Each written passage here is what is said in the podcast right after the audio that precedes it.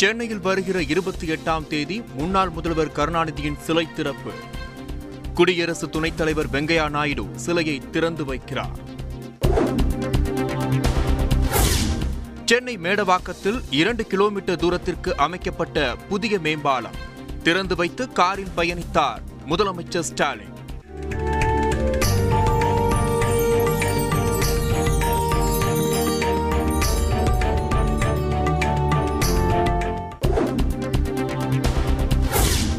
இந்தி உட்பட எந்த மொழிக்கும் நாங்கள் எதிரானவர்கள் அல்ல.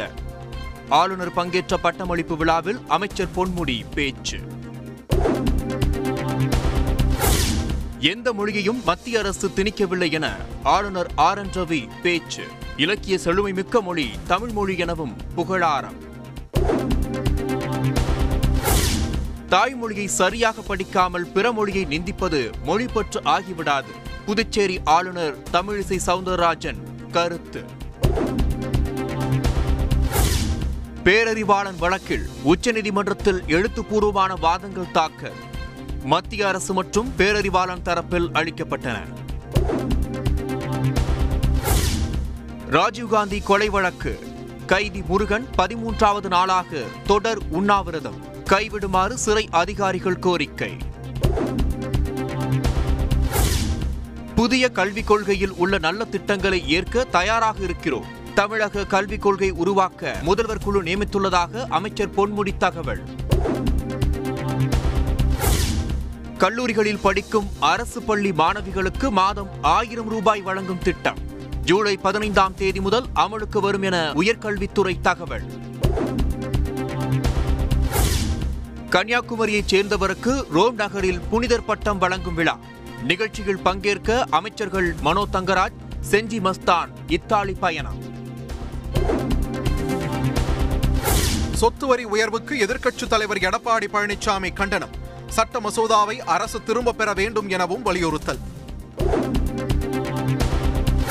நிதி ஆதாரத்தை அதிகரிப்பதற்காக வரி போட்டால் குற்றஞ்சாட்டுகிறார்கள். எதிர்க்கட்சியினர் மீது அமைச்சர் கே.என். நேரு புகார். திமுக ஆட்சிக்கு வந்தால் மின்வெட்டும் வந்துவிடும்.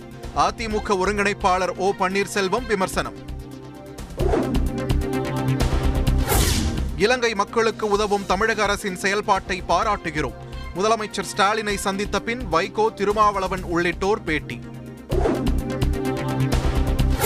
சென்னை மயிலாப்பூரில் தம்பதியை கொடூரமாக கொன்ற குற்றவாளிகளுக்கு 5 நாள் போலீஸ் காவல்.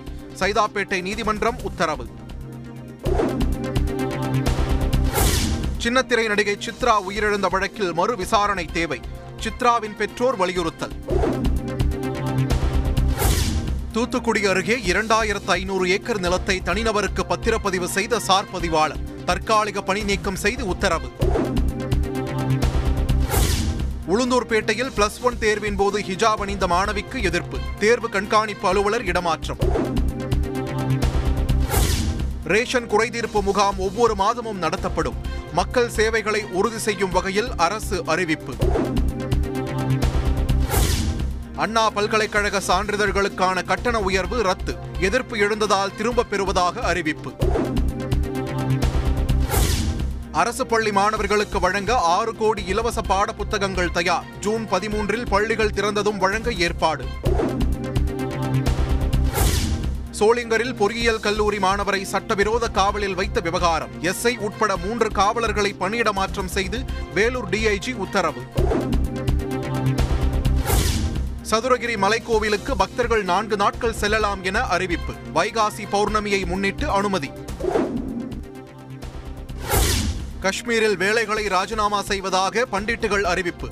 பயங்கரவாதத்திற்கு எதிராக போராடியவர்கள் மீது கண்ணீர் புகைக்குண்டு வீசியதற்கு எதிர்ப்பு.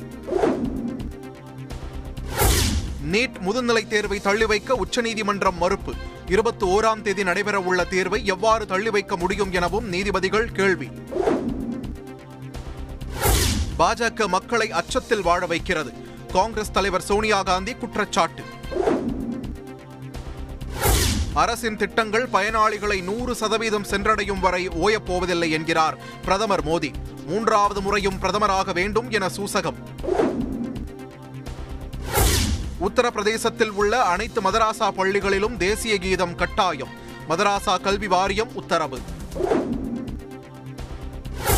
தங்கம் விலை சவரனுக்கு 472 ரூபாய் சரிவு. சென்னையில் 1 பவுன் ஆபரண தங்கம் 38,112 ரூபாய்க்கு விற்பனை.